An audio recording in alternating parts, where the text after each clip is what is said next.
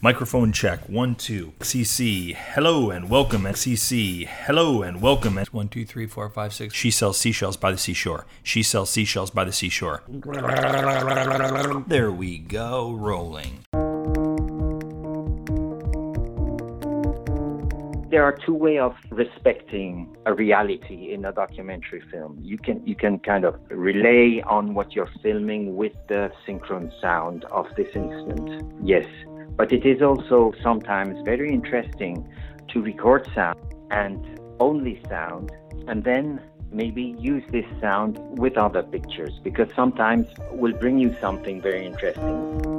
Hello, and welcome to The Documentary Life, a show that sets out to inspire and inform you on how to best live and lead your own documentary life. I am your host, Chris G. Parkhurst, and this is episode number 73. And it is brought to you by Barong Films, proud creators of documentary film, the Documentary Life podcast, and the Documentary Academy, our industry changing A to Z documentary filmmaking program that will transform you into the documentary filmmaker that you've always wanted to be. Find out more at thedocumentarylife.com slash academy.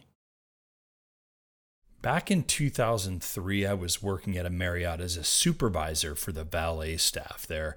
I'd been working in the hotel industry for about two years.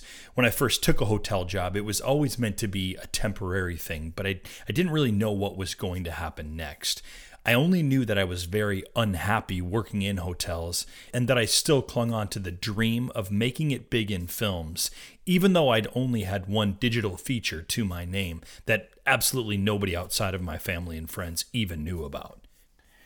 One day that summer, my housemate, who also happened to be my landlord, he asked me if I'd ever be interested in going to Cambodia for six months and working on his documentary film. The guy that he initially had in mind for sound, as it would turn out, he had some other film commitments in LA and wouldn't be able to go with him to Cambodia. Now, Skye knew that I didn't have any sound experience, but he also knew that I was fresh off of my digital feature and that I had a passion for filmmaking, and that I could probably learn at least the basics of sound or what I'd need to know about sound in, in fairly short order. That is, of course, if I was interested in, you know, leaving my valet supervisor position to accompany him to this far off exotic place in Southeast Asia. I took all of 30 seconds before blurting out, Yes, please. And of course, the rest is history. You've heard much of this story as it is. I'd spend the next six months stepping lightly over landmine and UXO laden fields, you know, carrying a boom pole and a small Tascam mixer around my neck, constantly connected in sort of umbilical fashion, if you will, to the back of Skye's camera, you know, doing 12 hour days, six days a week on the documentary film that would become known as Bomb Hunters. It's where and how I fell in love with Cambodia and the genre of documentary. During that time, I would develop a massive appreciation for the sound person, for the position of sound. Since this was a very small crew, operating often in run and gun fashion, I functioned as both the boom operator and the sound mixer. And later on, during a Christmas holiday, I would end up editing a fundraising trailer for the film, or at least using the footage that we'd shot up to that point. And my appreciation for sound and how it could and, and maybe couldn't work, it only deepened throughout that week that I was editing the, the, the fundraising trailer. We've talked on the show about how sound can often be an overlooked component to the whole doc filmmaking process. How sometimes, as independent doc filmmakers, we can become so focused on how our films look that we sometimes neglect how we're making our films sound. And then we find out the hard way how difficult it is to repair some maybe shoddy sound work later on when we go into post production. So, when we come back from a brief break, I'm going to give you five tips for getting good sound on your doc. And then after that, we're going to have a conversation with award winning sound engineer Jean Umansky, who's done sound on over 50 films, both features and documentary, including an Oscar nomination for his sound work on the film Amelie. All of that brilliant discussion on sound coming up next on the documentary life.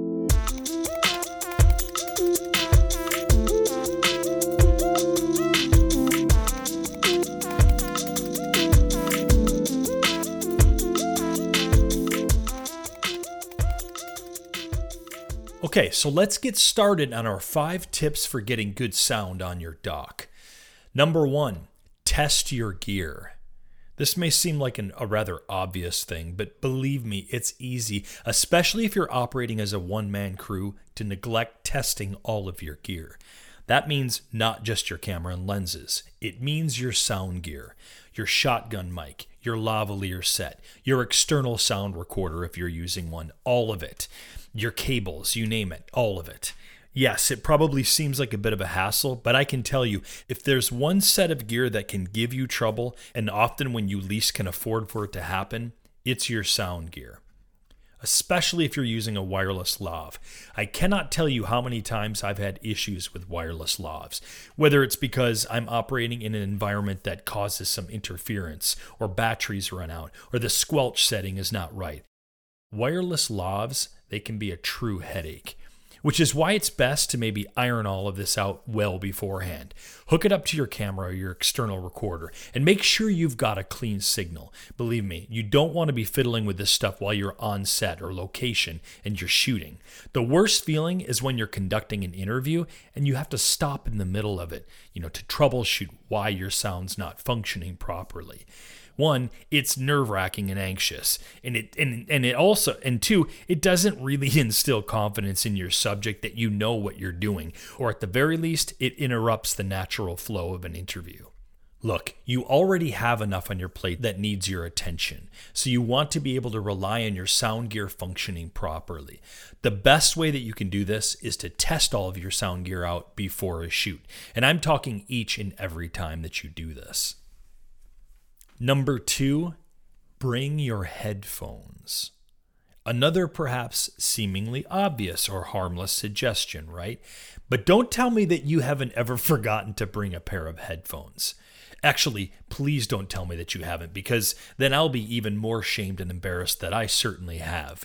It sucks, I can promise, because not only do you have no way to monitor the actual sound of your sound, but then you're relying on your camera op or you yourself if, if you're the one doing the shooting which means you have to now monitor the sound by simply, you know, watching the levels on your camera. So sure, your sound levels may be okay while you're shooting, but you won't hear should the lav start, I don't know, getting interference somewhere or if your subject is making some unwanted sounds or the lav, it may be rubbing against their their ties or, or other clothing. There are a zillion different spurious sounds that you wouldn't pick up if you weren't actually monitoring with a pair of headphones. So do what I do. I have a pair of headphones that never leaves my sound kit. It's a part of that kit. I don't use these headphones to listen to my records. I don't use them to edit with. Their only purpose is for recording sound. And therefore, they are a part of my sound kit, and they only leave my sound kit when I'm using them to record sound. Okay, enough about headphones. You get it. Number three is to think about location. Just as you would think and even scout or recce for my UK filmmakers out there for places to shoot interviews or scenes, you should also be considering this for recording of your sound as well. For instance, if you're shooting at a banquet or a dance hall and you want to interview one of the participants, it's probably a good idea if you can get away from the banquet area or the dance hall so as to get good sound. Otherwise, there'll be a ton of background noise. And you don't want to have to shout to conduct the interview, and you don't want your audience later on to strain to hear that interview. And you certainly don't want to be editing that mess. That much I can promise you. If you're shooting a sit down interview, ensure that you're not in a room that has a lot of echo.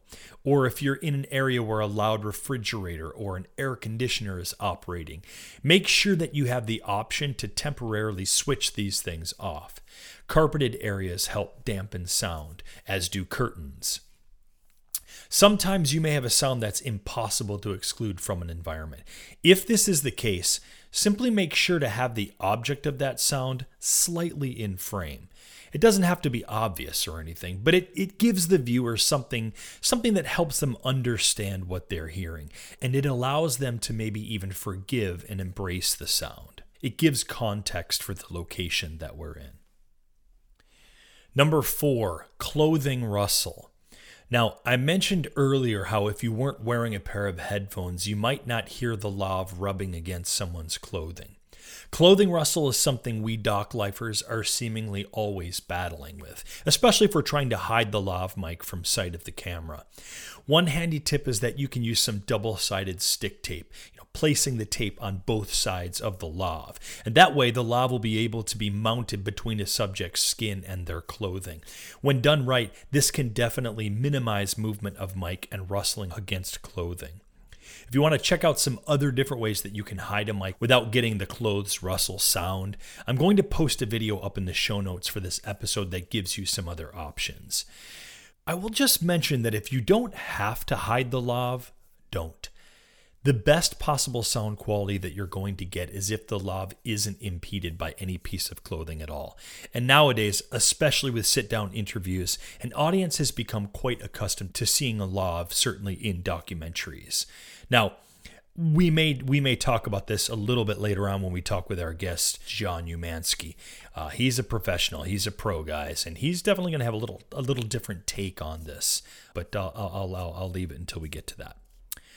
And last but not least, number five is consider using a wired lav. I can't tell you the number of times I've been on set and I'm wiring up a lav to someone and they seem surprised to see lengthy XLR cables on the end of it running back to the camera. Well, let me just tell you that I am a huge proponent of going old school when it comes to the lavalier. If I can, I will always use a wired lavalier. That is, it's attached to an XLR cable, again, going to the camera or an external recorder. I'll use this instead of my wireless lav set.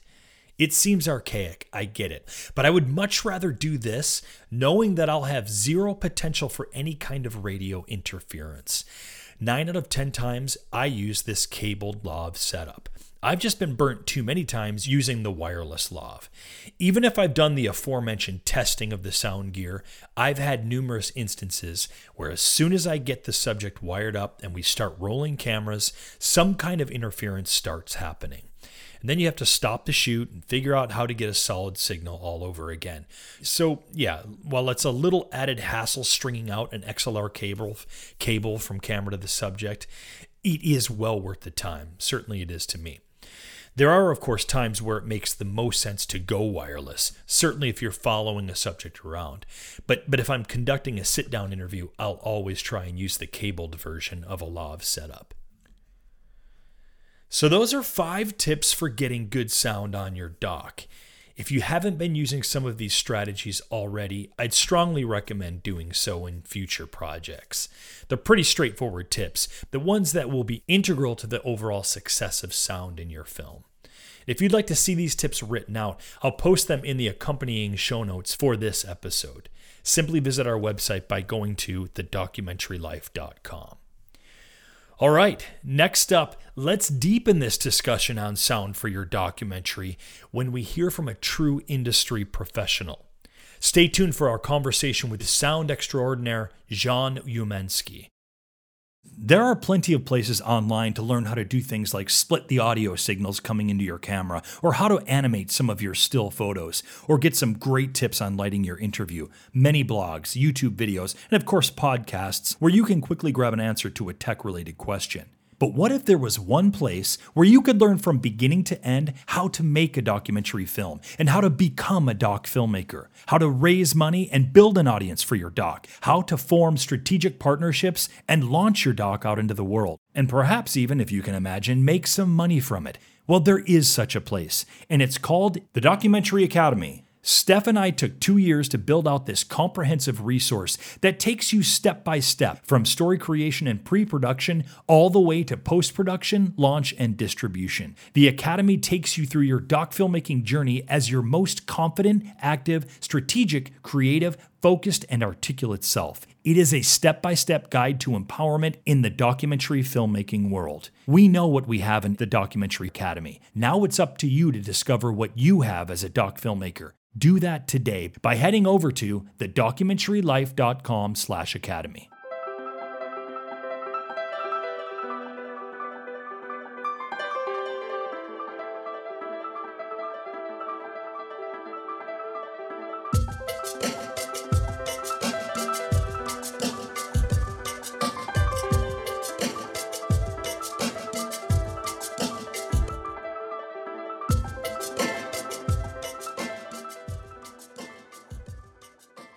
Have the distinct honor and pleasure of bringing my guest onto today's episode of the documentary Life. His name is Jean Umansky, and Jean has experience working in the sound production field as a sound engineer and over 50 films, both in narrative as well as documentary, including the likes of Amelie, Incendies, and the documentary Nenette. Jean Umansky, bonjour and welcome to the documentary life. Thank you. Hello, Chris. I'm very happy to have you with us today. We've been trying to coordinate this conversation for a little while now. Uh, you've been obviously a very busy man with your work as of late you come highly recommended uh, actually by a listener of this program who actually worked with you a bit uh, on on Incendies. And we'll get we'll get to that in a little bit but um, but I'm glad to finally be be connecting with you. And am excited to be having this conversation about specifically sound because we have yet to have someone on the program um, with your expertise who can speak to this. And so very excited to have you with us. Jean I think a good way to start out would be to have you give us some idea of how and when really film production began in your life. How did you start out in the field? Well, I started as a student directly kind of I was excited about uh, about recording music. I think lots of young persons going to sound uh, world go through the, the dream of recording music. That's what I was after when I uh, when I went to this uh, French uh, sound school, ah. and then after that this school, I, I I had the opportunity to go in a cinema school, French cinema, which was the IDHEC uh, Institut des oh, Hautes yeah. Études Cinématographiques, which is now the FEMIS, and I did some sound for the scholar films, which was the, the, the kind of fantastic experience for me because I did plenty of mistakes and I learned uh, that way lots of things that uh, on, on that period. Yeah. So that is kind of the the, the way I went in the in, in, in the sound uh, and so you actually you actually entered into film production as a sound person then? Is that how you actually started out? Yes, exactly. It is. Okay, okay. Excellent. I, I have I have met a number of of sound persons uh, through my time in working both commercial and documentary. And I would say there seems to be a split down the middle. Half of them as you have as you have alluded to were musicians and they were sound recordists prior to film production the other half got into film first because film was a passion for them and then they became sound people um, through working in film uh, it's interesting jean i myself i i have a uh, a, a, little bit of a sound sort of background in, in terms of film. The first ever, the first ever professional film gig that I myself ever did uh, was back in 2003 and 2004. And it was, I had been hired to work on a documentary that would take me for six months into Cambodia, a country at that time I had never been to. And I had been working sort of um, uh, uh, I, I, was I was sort of passionate and uh, I guess a film enthusiast, and I had done a, a digital feature. Um, I had direct written and directed and edited a digital feature myself, but I wasn't working at the time in film at all. It was still very much a dream. It was a hobby, and a, a gentleman had hired me, and then really partnering with him for to be responsible for all of the sound. So he would do all of the video, and I would do all of the sound, and it was. Uh, an incredible and very intense experience spending those six months in a developing country like Cambodia. And at the time, I was, and you can appreciate this as a sound person, you'll appreciate, I was always tethered directly to his camera because we weren't using wireless with the exception of, of some interviews. We were going wireless, but most of the time it was, you know, I had my little Tascam sound mixer around my neck. I'm holding the boom pole, which is tied directly to the back of his camera, and we really went around the countryside of, of Cambodia in that fashion. And that was really how I broke into into film production. Now, uh, I didn't stay in the sound field, uh, but that's how I broke into film. And I, I very much have an appreciation for sound, not only from those experiences, but I'm, I'm kind of a music geek myself. And so, uh, so, so there you have it, Jean. but yes, I imagine very well that. And, but you know, the, well, the, the, the, uh, I, I don't know, I don't I don't know, but I think luck. Uh, you were very lucky, and I was That's very right. lucky to, to do fantastic uh, trips, plenty of countries uh, around the world. But I think there's a part of luck in uh, in this in this work. Things happen. In French, we say by uh, par hasard, That's right. uh, and and sometimes there's come some some some fantastic experience that come from there. I Well- did kind of uh, extraordinary uh, trips in in China Ah, at the beginning of the 90s, uh, where I kind of discovered uh, a whole world, which was absolutely fantastic. It was much, uh, it was long before China turned to a very modern country. So Right. the places we were visiting were incredible. uh, what what provinces were you in? Do you remember? Oh yes, I went plenty of places. We were in the Gobi Desert. Yeah. Then we were also in the very south in the Guiyang uh, province, Yeah. which is uh, very south of China. Also in the holy sacred mountains, Mm. uh, somewhere. I don't remember exactly the state it was.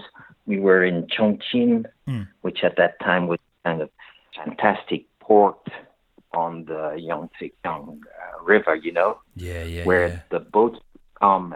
But it was kind of incredible work, really.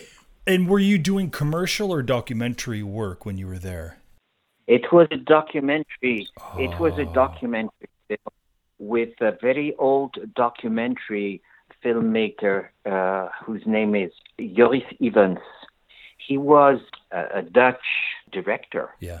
who started filming sometime around uh, uh, 1918. Wow. Hi- His first films were very. He he at one time lived uh, with Eisenstein. Oh, oh wow. he did the very first uh, documentary, which were mute, of course, at that time. Fantastic films uh, called The Bridge and a, a, film called The Rain. Also, he was filming Rain, and then after in his uh, life, he did. He was kind of a revolutionary. And he was involved in the Chinese Revolution. So uh, his camera was the only camera the communists uh, had during the uh, 1948 revolution. He was a Shuai. So he had an incredible life, and it was the kind of last uh, film he he did, which was a film, uh, which is a very nice film. The title in French is uh, Une histoire de vent. I think in probably in English it is something like a story about the wind. He was 93 when we did this film. He was a very very old man. He was 93 years old and he was still doing documentary film. Now that's inspiring. He was he, he, he he's a very important uh, filmmaker. He did lots of. Uh, he was uh, he was a, a partner of uh, Chris Marker in a few films, Mm. and uh, he did uh, lots of uh, important film during the uh, Révolution culturelle in China. He did a 12-hour films about the Chinese uh, Révolution culturelle. Jean, uh, let me ask you, what was it like operating sound for a documentary film in the 90s in a place like China? What was that like for you? And then give us a picture of, of the logistics of trying to capture sound in a country like that at that time. Oh, it was uh, kind of uh, what you could dream as the most. It was very easy in a way. It, it was extraordinary because, well, we the equipment we we had was a tape recorder, the Nagra. Yeah, was the old Nagra. yeah, yeah, we had we had very good equipment. Everything was mono, of of course, but we had uh, uh, an equipment uh, which was kind of uh, uh, excellent. We had a lot of time for recording sound because our, our, our film was kind of going very slowly. So we, we stayed twice something like three months uh, all around China. And wow. uh, as the things we were filming for the film were very slow, we had lots of time to go all around most of the time with a bicycle. Mm. Uh, and uh, we we'd go around like how would I say we we'd go looking for things that we felt were interesting. Yes. Let's say we were on a road and we'd see a little village somewhere uh, uh, far off, and we'd go walking there and go around. Most of the time, we would meet people who never had seen white people. That's right. Children sometimes were kind of frightened oh, yeah. seeing us. And the experience were kind of fantastic because China had been closed a lot. Yes. So some of the provinces were opening for the first time oh. to people. So this was kind of incredible for us to see because people were kind of opened to us. Yes. So we would go around, and most of the time we would record sounds, uh, simple ambiances of life, uh, agricultural activities. Yeah.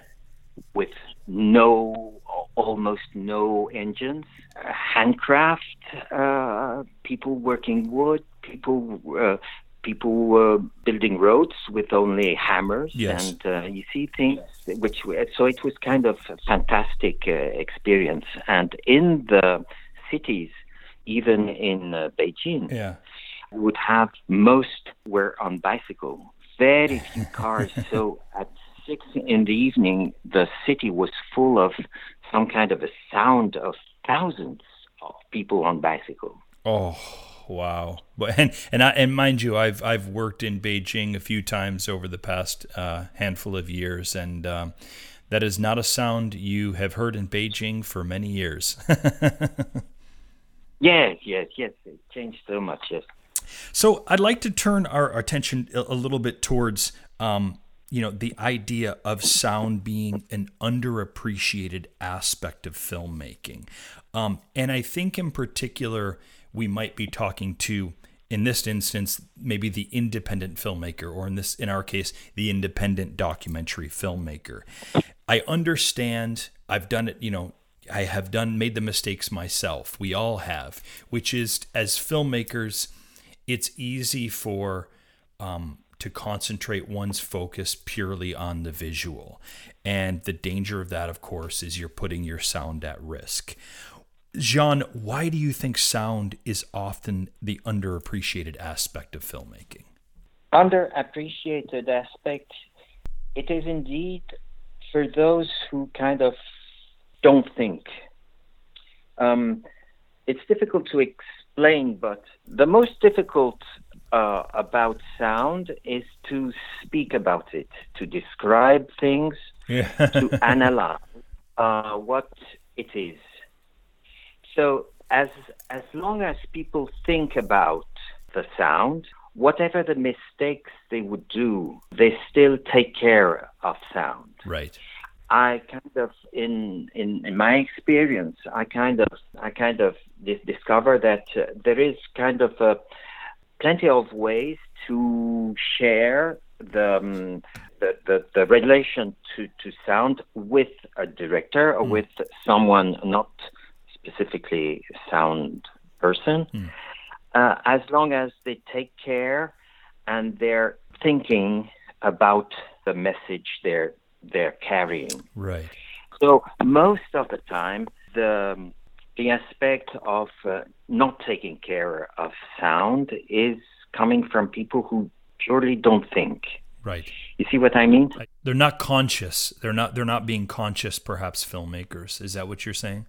Yes, uh, but then some are not conscious, but they are kind of uh, they have they're carrying something about sound. Mm. Most of the time, with uh, uh, for fiction films, uh, uh, I can work with a director not speaking about the sound specifically uh, about sound, but just understanding the perception the director has either of what he wants as a project mm. or what sound he's getting on a movie. Some directors aren't capable to speak about sound, they're only capable to kind of do sounds themselves, uh, right. saying, okay, the scene is going to be like that, and the, the, the, the, the thing falls, and paf, this is the. And they kind of uh, often could kind of sh- show their feelings about sound, but they don't have the words. They don't have the language for it. The, the language, yes. And then sometimes in a, a relationship, then we kind of invent a language between me and a director, yeah. which is a language which is a, a language specific, few questions about details in which there is a reason for sound for this or that. Mm. Uh, this is my experience.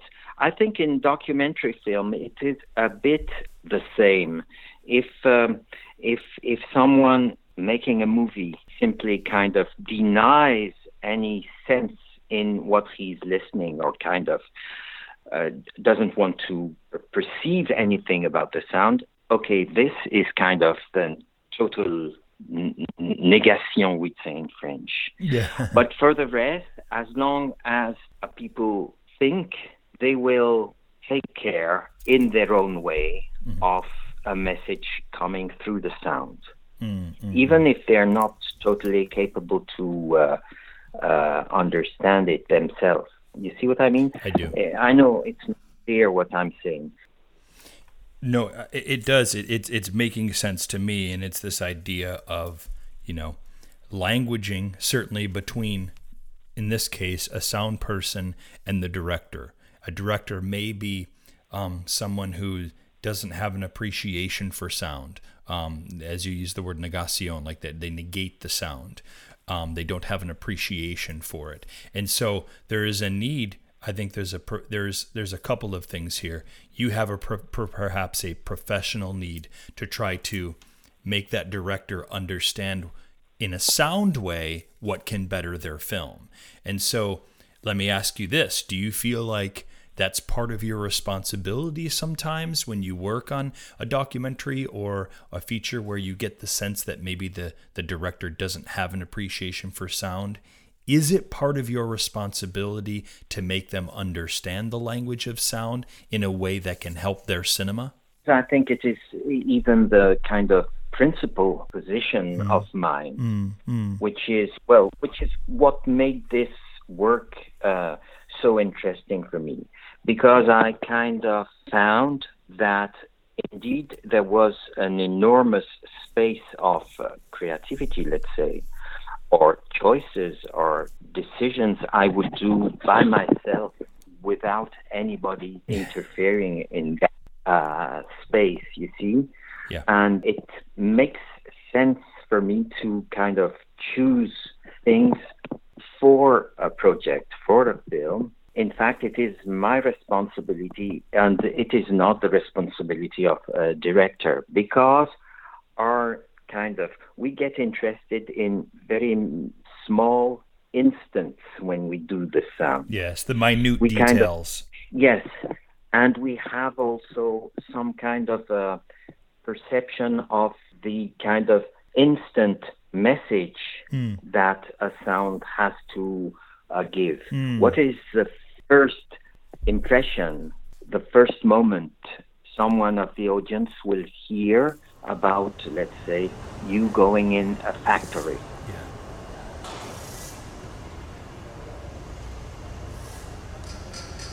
Where we are building, uh, I don't know, building something. What is this impression that you have to uh, uh, uh record, transfer this kind of all the information in three seconds you get? Let's say if you were blind, discovering for the first time one place, with the sound, you would get plenty of information just by listening. How big is a place? How many people work? What kind of machines there are? The, um, the intensity of the sound. Is it loud? Is it soft? And where you are in this space Is it? Uh, you see what I mean? Oh, Are yes. you near things? Are you far? And everything. These informations, there's no need to kind of analyze and explain something. Just in the way you record them, you can give this information or give wrong information. You see what I mean? I so my kind of, of of of work is first have some kind of a description of what I choose to give to hear to people. You see what I mean? Have a kind of critic uh, critic way of listening to things to say, am I capturing the sounds and are these sounds saying what I'm seeing, my perception, my personal perception? Are these sounds uh, giving this feeling? You see what I mean? I do. I'm going in the kitchen. I'm going in in the kitchen. It's not the same as a room. It's not the same as a bedroom. You see what I mean? It's but we go in there. It takes yes, it takes two seconds to the audience to know we're in the kitchen. yeah, right. See what right. I mean? Because I I uh, very basic. if you could see the smile on my face, John, I have such a massive um, appreciation for what, for what you speak of. I, you know, we often um, think of uh, we often we often think of the camera person or the DP as the person who who best tells the story. Like one of their chief chief chief jobs or critical jobs is to shape the director's vision, right? To tell the story in visuals. And it's easy to not recognize or realize that the sound person's job, theirs is in many ways precisely the same, only it's with sound. Your job is to tell the story in the best way you can tell that story using sound. Sound as a storyteller. Yes, yes, exactly, exactly. But you know, it is kind of a pleasure to think that uh, this, uh, all these information, you kind of pass them very discreetly, which is something you can play with a little bit. Yes. It makes me think of, uh, you know, Jean, I, I, I was going to hold off until later in the conversation, but this seems an appropriate time to bring up a, a, a young woman who, her name is uh, Majida, and she goes by the name of Maggie Yes. Cabariti. Do you remember working Yes. with Maggie? Yes, yes, I remember her very well. Yes, and she was working, from my understanding, she was working as an assistant um, uh, in the sound department for the film Incendies. And what you're describing, I would like to take a moment to read an email that she wrote me very recently, and she was, uh, and it really kind of goes along exactly with what you're saying. And she's, Jean, she's talking directly about to you and your expertise as a sound engineer on set. She wrote, One crew member was flabbergasted at how much attention to detail Jean works. The crew member was complaining how Jean even would set up mics to catch the footsteps of the actor, along with this main speech and the action that was being recorded. At times, he would work through the lunch break on an exhausting schedule just to get some good extras and atmosphere bites for the sound designer to choose from. The sound designer who worked Incendies said it was amazing to mix his sound because he thought of every detail. Um, that's you they're speaking of. And and with good reason. It is your approach. It is the way that you look at sound and your sound work on a film. And there is a reason that someone like yourself um, is part of a team that is nominated for best sound on a picture um, on something like Amelie for the Oscars and uh, yeah just brilliant just brilliant. Thank you. Jean what are some common mistakes that we make? You know especially in the documentary film often we don't have a lot of resources and, and finances at our disposal. What are some of the common mistakes that you see us making as filmmakers as doc filmmakers when it comes to sound?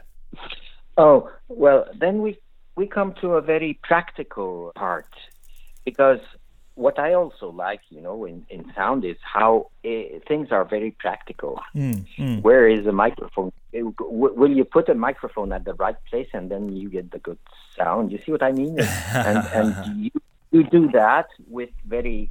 I build lots of little things by myself Yeah. just to make them practical so that it, it fits the way I want it to fit. So what I kind of see as a main mistake in many documentary films is is the way people handle a microphone, especially especially with uh, with the wind when they're outside. uh, I saw many times that sounds well. I imagine people working alone with a camera with yes. a, a set setup for sound that they've done together with their camera equipment. Yes. Uh, filming outside with a microphone needs to make it uh, very well protected mm. with the wind. Mm.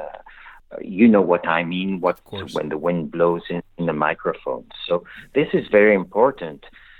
The way you you you you put a microphone, but also the way you suspend a microphone so that you don't destroy or ruin the sound with your hands around a cable transmitted to the microphone itself. Right. Uh, so um, the shock mount is important, and even the cable you use oh, yes. from the microphone oh, yes. to, to the camera very important.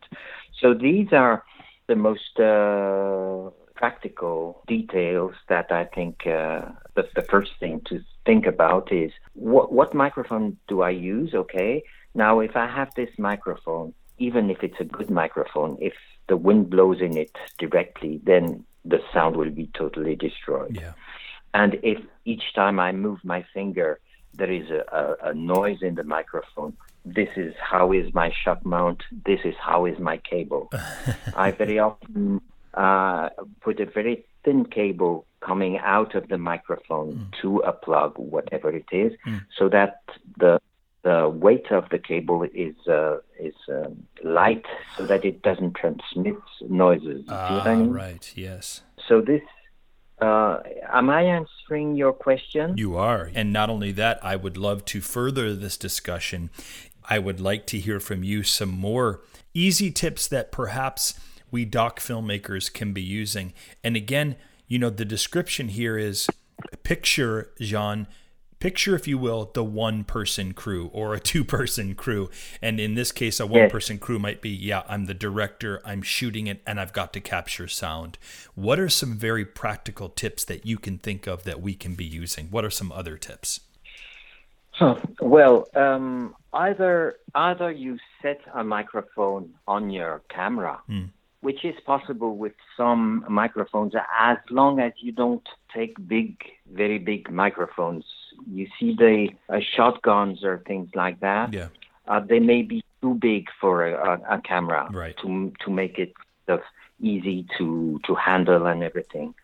So there are some shorter microphones, and let's consider the microphone as an ensemble mm. altogether with some good shock mount. Yeah. There is a very good uh, for for kind of classical microphones uh, shock mount, which is uh, Shure, I think A52 or 53, which is kind of cheap, uh, uh, cheap shock mount that works very well for uh, putting on the camera. You know, Sean, I, I, Jean, I want to stop yeah. you there for. I want. I'd like to stop you there for a moment, and and forgive the interruption, but I think the shock mount it can often be an accessory to sound that is easily forgotten. Some think that you simply you have a boom pole or a, sh- a, handheld shotgun and you put the shotgun mic on the end of that. Can you explain to us why is it important that you have a good uh, functioning shock mount? What, what's the importance of the shock mount for those who may not know? Oh, uh, the, the importance is uh, very simple. Uh, a microphone, if if uh, if you hold it directly, will you your your hands will be tr- your the noises of the contact with the microphone is transmitted to the the capsule. Right. So you you each time you move your fingers, you will transmit a noise to your microphone, which goes into the sound directly. Yeah. So the, the, the capsule must be suspended. The microphone has be, to be suspended so that the noises that you do around of handling it is not transmitted to the capsule. Right, exactly. So, uh, the, the way the sound can be transmitted is, of course, acoustically, but also by contact. So if you have whatever the length of your cable is, Mm. if you're touching with a boom pole a cable, Mm. then the cable goes to the microphone and this is transmitted to the capsule. Mm, mm. This is why I was kind of, uh, um, I very often use a 15 or 20 centimeter cable Yeah. with then a plug and then a microphone cable or whatever. Hmm. But most of the time, if you have your microphone set on the camera, you have a short, thin cable that goes to the plug, your your your XLR most of the time Yeah. plug in the camera. Uh, this is very important. This makes an enormous difference for the sound because then the uh, the suspension, the shock mount, will really isolate the microphone from the camera. Yes. And this is this is important. And of course, I was saying the windshield Mm. uh, for the exterior, Yeah, the windscreen, uh, which right? is yes, windscreen. Sorry, Yep. uh, a windscreen most of the time needs some little air volume around the microphone. Mm. So it is important to think how mechanically you can build something big enough so that there is some kind of a volume inside the windshield. Oh, what is the importance, Jean, of having that little space between the microphone and the windscreen? What's the importance of having a little bit of space like that? I don't know exactly. I think the moving of the air Yeah. Is something relative to the volume of uh, this protected air inside a windshield. Wow. Okay. When we have too small volume around the microphone, then it's kind of difficult to stop the wind uh, problems, troubles. And and Jean, let's talk a little bit about the lavalier. Give us some very easy tips that can give us better sound with our lavs. Oh, um, not not bury them under thick clothes and things like that. the more uh, open it is, the better it is. So to to to to have the best sound for uh, preciseness of a voice, you absolutely need to have the maximum is some kind of a thickness of a t-shirt. As soon as you have some sweatshirt or uh, thicker clothes above uh, a microphone, then you're sure that you're kind of uh, damaging the sound, making it less clear, really, for Ah, right. for understanding the the voice, the, the words. You see what I mean? I do. I do. What is important, I think, for someone making his own film is to be aware that during all the work, it it has to be careful about the sound. Mm. It's it's not just uh, something. It is heavy to carry sound and picture all together. It's not so easy to have just a, a good system, sound system working with your camera. It is kind of uh, something to think to listen about all the time. You see what I mean? I sure do. Capturing pictures and being conscious of what the sound is at that moment. I've been helping often friends to equip themselves with uh, sound systems for, for, for their films that, that, that they, they go to do them, themselves alone, you see? Yeah. Yeah. Yeah. And um, I see a big difference between people who kind of go and are kind of freewheeling for the sound and then start listening to the sound after they've finished filming Yeah. and uh, discover then things which were damaged, which were bad, or good things, but which were kind of left and not cared of That's right. and a big difference between people who kind of listen, are careful of what they're recording during their filming and everything. It makes a very big difference of uh, um, conception of what you're doing. There is another thing I wanted to say about uh, recording sounds for people, uh, say people people alone or in very small crews. There are rather cheap uh, little recorders that are very good that you can use, which are, you know, there is a Zoom H4 and there is uh, also a Roland, a Roland Yes. uh, recorder. We're recording this episode on a Zoom H6. Okay. and they're very good recorders and and very practical and you, can- you so sometimes it can be because it's rather easy now with software to synchronize sounds Yeah. from those little recorders so it's an option to uh, uh, then have a, a recorder independent That's right. uh, which you can also record wild tracks wild sounds I love it for wild sound. Absolutely. Especially those little recorders. I very on Yeah. on fiction films. I use recorders like that because I some sometimes I hide them somewhere. Yeah. I put a big uh, big uh, SD card inside, Yep. and I record for hours, Oh. and I come back, get back my recorder, and listen to what I captured. Sometimes you know you don't have. Let's, for example, if I'm in a train station Hmm. Doing fiction films, we, we we never have time to record announces, record uh, uh, uh, sounds, interesting sounds of a train, so things like that, because we are on set and we all the time have noise around us. So I kind of hide the microphone somewhere with this little recorder. It turns all day, and then I get all the sounds I needed. You see, announces, train noises, and things like that. Or in nature, it's very interesting also. Jean, please come shoot with me in Cambodia someday. Please come record sound for me. That's absolutely wonderful. Thank you. Jean, as we wrap up here on the documentary life, do you have any final thoughts that you might like to impart to us? Perhaps something about sound um, that we haven't gone over yet that might be important for, for doc filmmakers to know about? the the the most important for me, I think, in in in sound or in sound in documentaries, is to let the things say what they have to say, rather than imagining that we need some kind of speaking to explain things that are the reality. Uh, So, how can I say?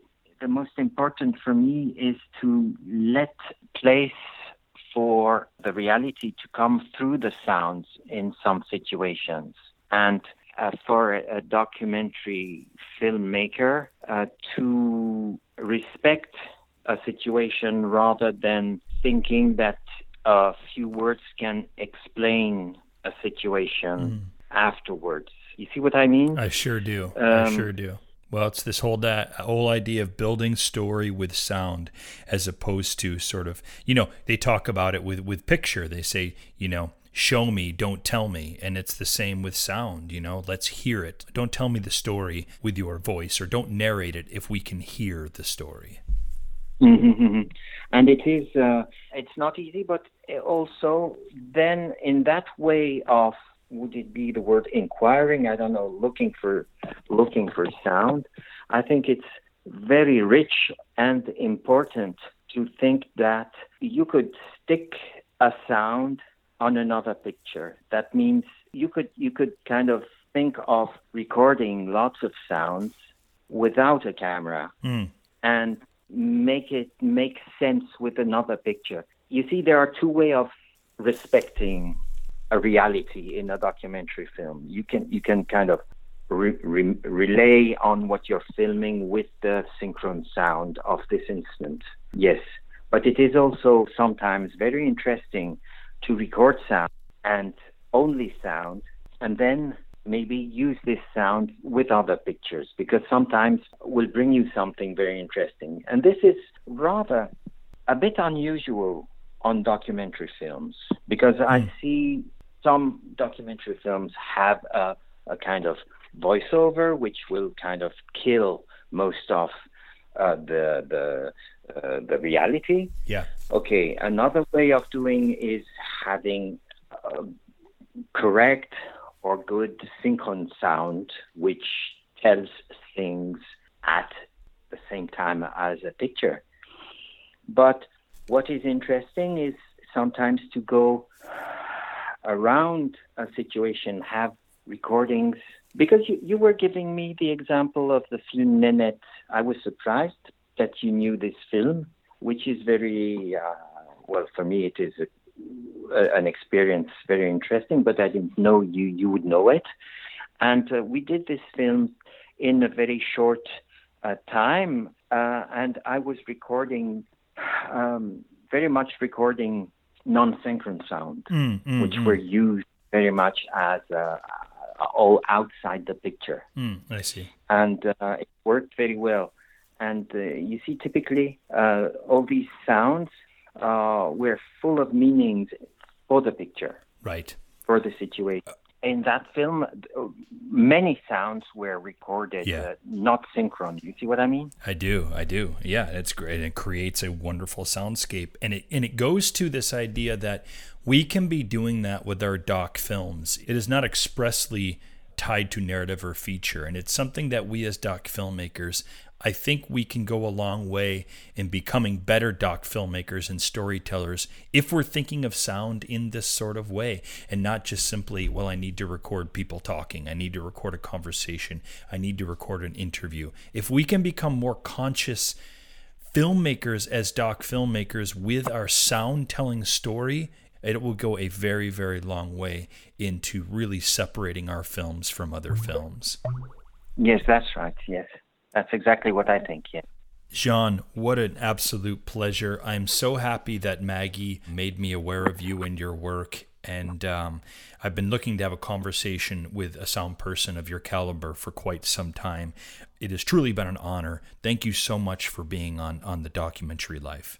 Okay, thank you very much. I hope um, my words were, were, were okay for you, Chris. I, but it was a pleasure to speak with you, and uh, and I like very much the idea of people uh, maybe not so professional listening to it Hmm. and seeing it as uh, information. I, I like this very much. You see what I mean? It's for me, it's very important because I I feel that people going the experience of making a film they don't need to be professional Mm. to have good ideas, Hmm. to be uh, kind of uh, creative. People have their language very easily, so they people can make films from everywhere. It's, it's, it's important. It is. It is. Brilliant discussion. Thank you, John. Thank you, Chris. Thank you very much.